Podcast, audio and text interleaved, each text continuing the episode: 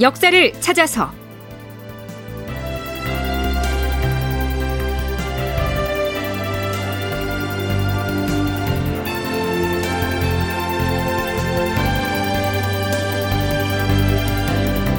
제 1058편.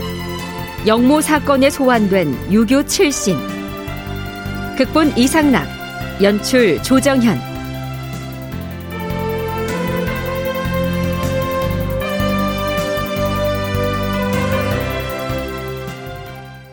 여러분 안녕하십니까 역사를 찾아서의 김석환입니다 광해군 제위 5년째인 서기 1613년 5월 6일 추국장에 불려나온 서양갑은 박응서와 대면한 자리에서 매우 중요한 내용을 진술합니다.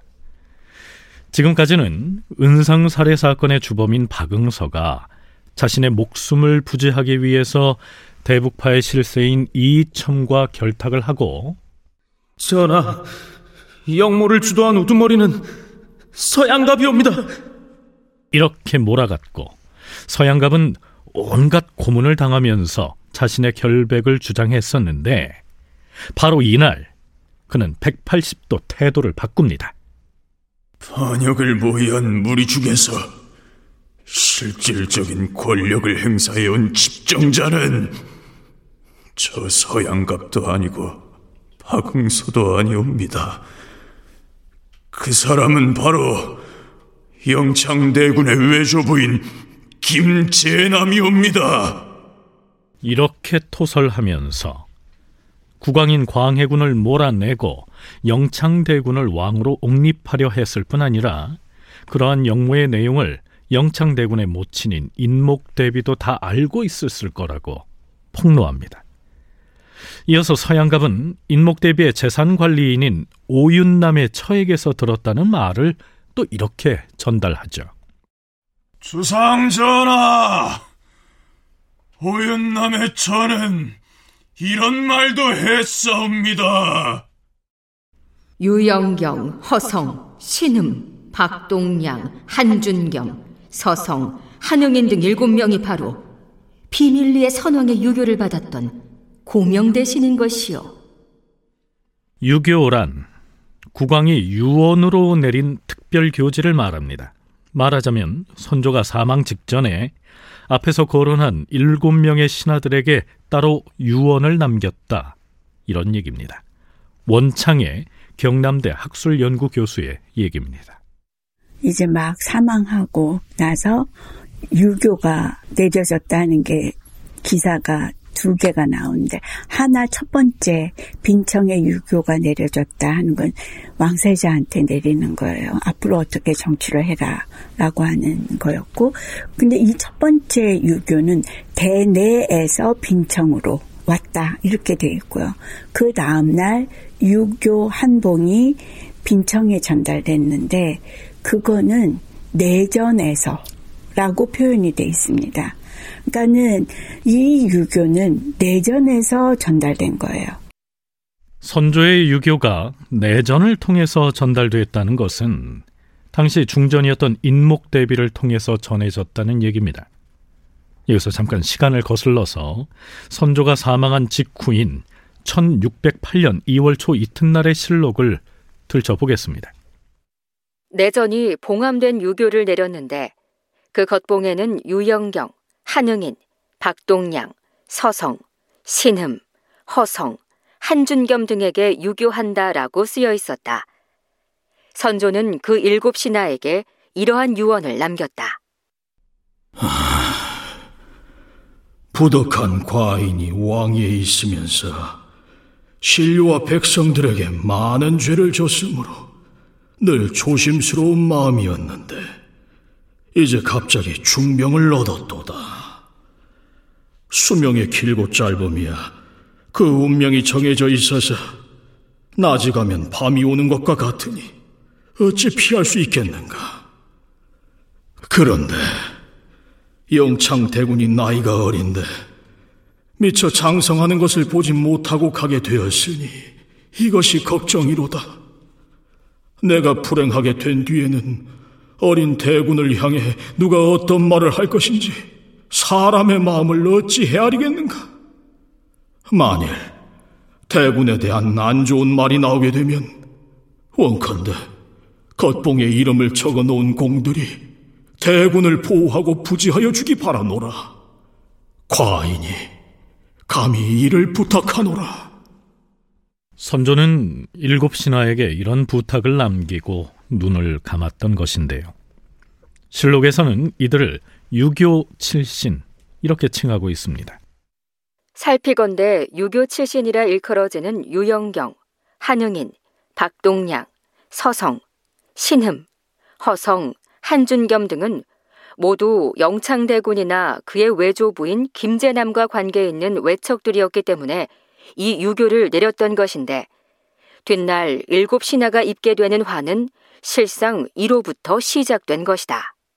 이 중에서 유영경은 이미 광해군 주기 초에 유배지에서 사약을 받고 죽었기 때문에 나머지 여섯 신하의 거취가 문제가 되겠죠. 그런데요, 비록 광해군이 유교 칠신에 대해서 이미 알고 있었다고 해도 선조로부터 그런 내용의 유교를 받았다는 사실만으로는 해당 신료들에게 책임을 물을 수는 없었겠죠. 하지만 그 상황이 변한 것입니다. 원창의 교수의 얘기 이어집니다. 그때 이게 영창대군을 옹립하라는 그런 얘기였어? 이렇게 되는 거죠. 그래서 그렇게 해서 부각이 됐다고 봐야지 광해군만 그걸 모르고 있었다?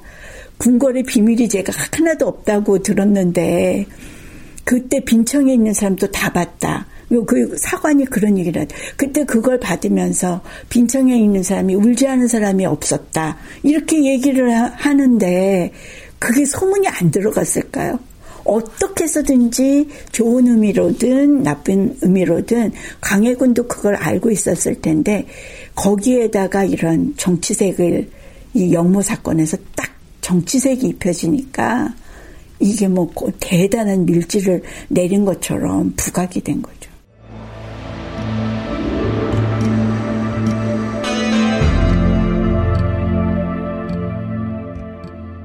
자, 그렇다면 서양갑은 왜 이때 새삼 유교 칠신을 거론하고 또한 반역을 주도한 사람이 영창대군의 외조부인 김재남이었다고 목소리를 높여 진술했을까요?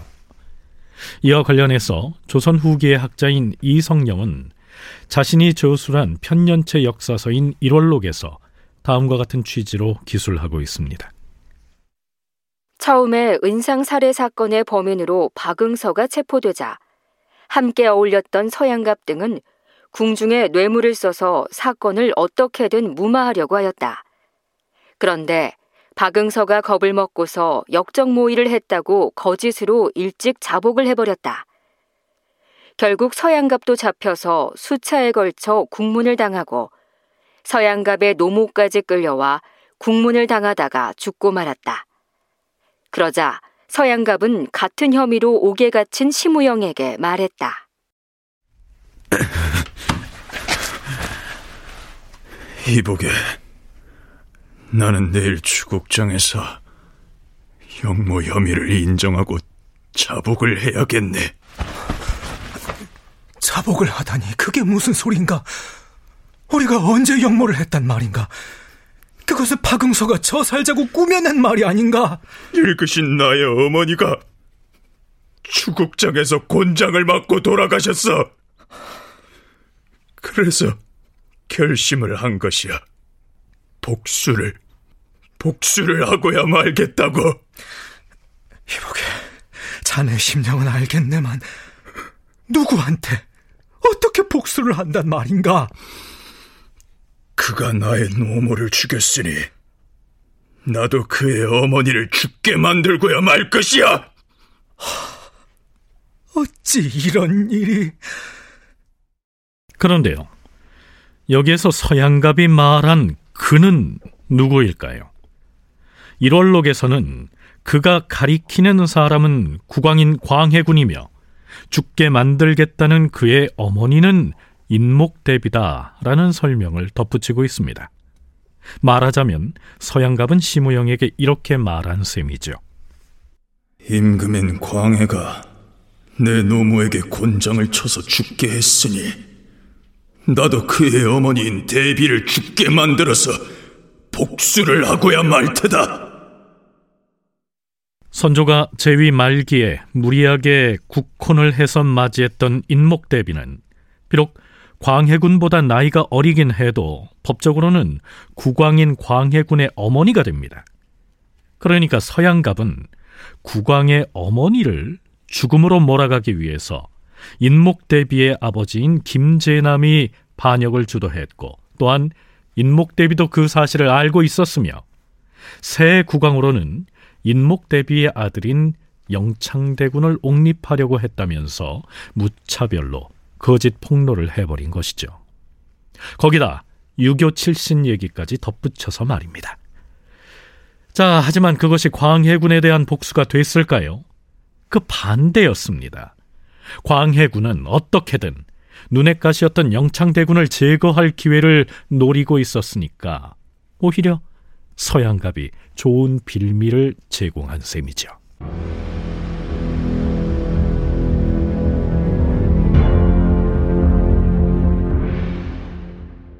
1년 전에 있었던 김직재 옥사 때에도 조금이라도 관련이 있다 싶으면 남녀노소 불문하고 일단 잡아다가 고문을 가해서 억지로 자복을 받아낸 다음 그때 그때 사형을 집행했었죠.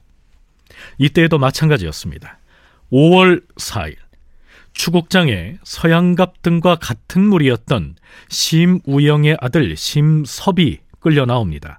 아직은 어린 아이였습니다. 저 아이가 심우영의 아들인 만큼 그 아비의 죄상을 캐묻는 것이 마땅한데 나이가 몇 살인가? 이제 겨우 14살이라 하옵니다. 14살이면 나이가 차지 않았는데 형신을 할 수 있는 것인가?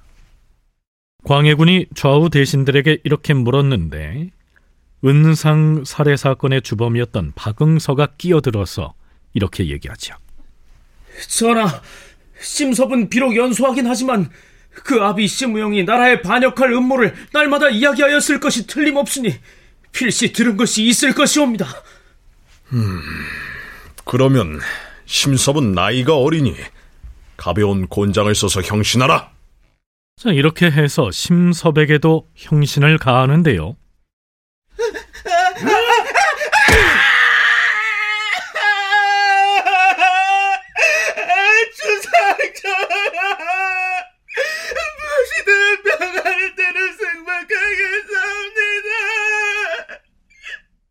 심섭은 형신을 가하자마자 겁을 집어먹고는 자복을 하겠다고 얘기합니다. 누구를 왕으로 추대하려고 하였느냐? 우두머리는 서양갑이었사옵니다. 어찌 서양갑이 스스로 왕이 되려 했겠느냐? 누구를 왕으로 삼으려 했는지 그것을 말하지 못하겠느냐? 비밀스럽게 역모를 깨하면서 어째 저 같은 아이에게 말해주려겠사옵니까? 서양갑이 스스로 왕이 되려고 한다고! 음, 초놈이 왕이 될 자를 바른 대로 되지 않으니 형신을 더 가하라! 자, 이러자 보다 못해 영의정 이덕형이 나서지요. 전하, 형신을 가하면 형을 면해보려고 많은 사람들을 끌어들일 터인데 그것을 사실로 받아들여서는 아니 될 것이옵니다. 일단 승복을 했으니 차라리 속히 형을 집행하는 것이 마땅할 것이옵니다. 자, 이렇게 해서 어린 심섭은 더 이상 곤장을 맞지 않고 사형에 처해집니다. 그의 아버지인 시무영은 무려 27차례나 형신을 당한 끝에 역시 사형이 집행되죠. 광해군에게 복수를 하겠다면서 무차별 거짓 폭로를 했던 바로 그 서양갑도 처형되는데요. 실록에서는 서양갑을 저잣거리에서 환형에 처하였다.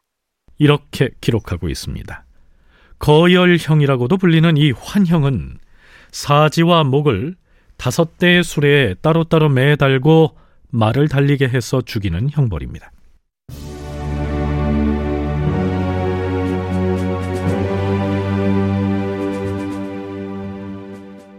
앞에서 선조로부터 영창대군을 보호해 달라는 내용의 유교를 받았던 일곱 명의 신하, 즉 유교 칠신 얘기를 했는데요.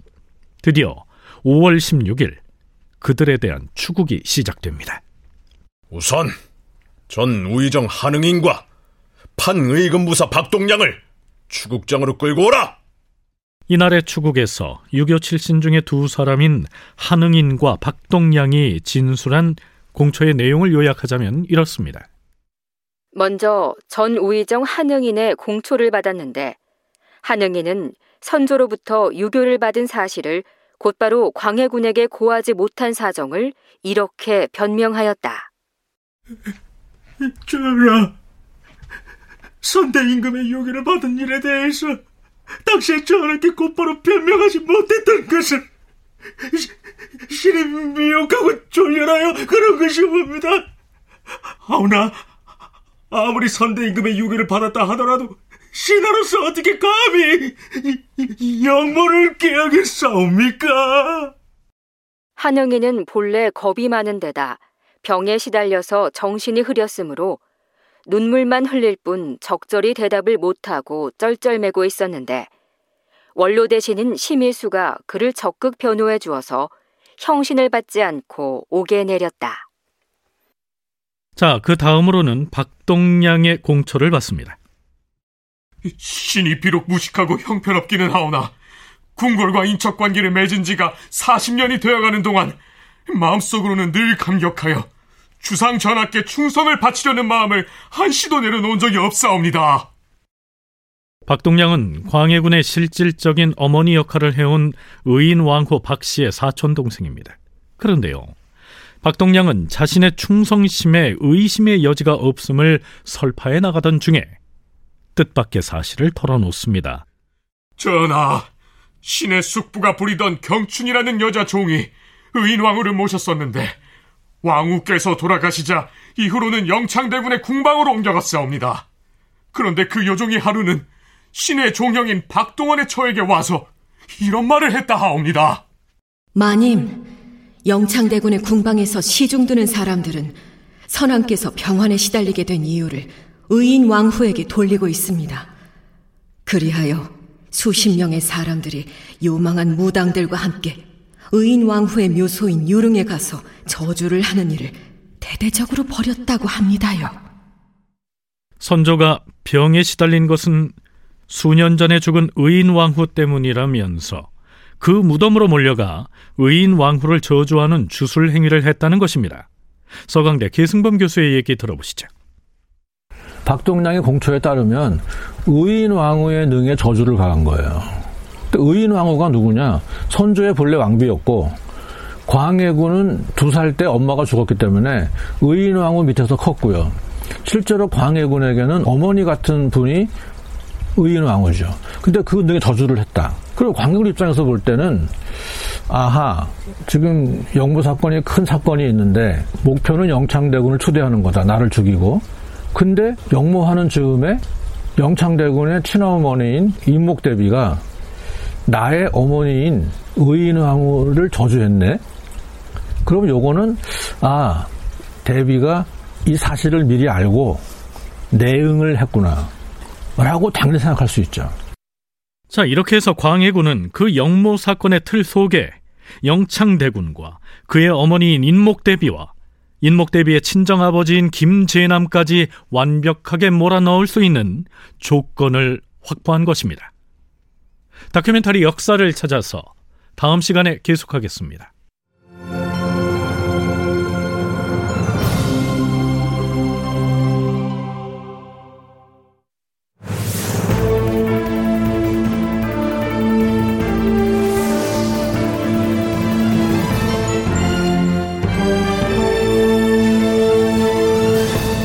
다큐멘터리 역사를 찾아서 제 1058편 영모 사건에 소환된 유교 7신 이상락 극본 조정현 연출로 보내드렸습니다.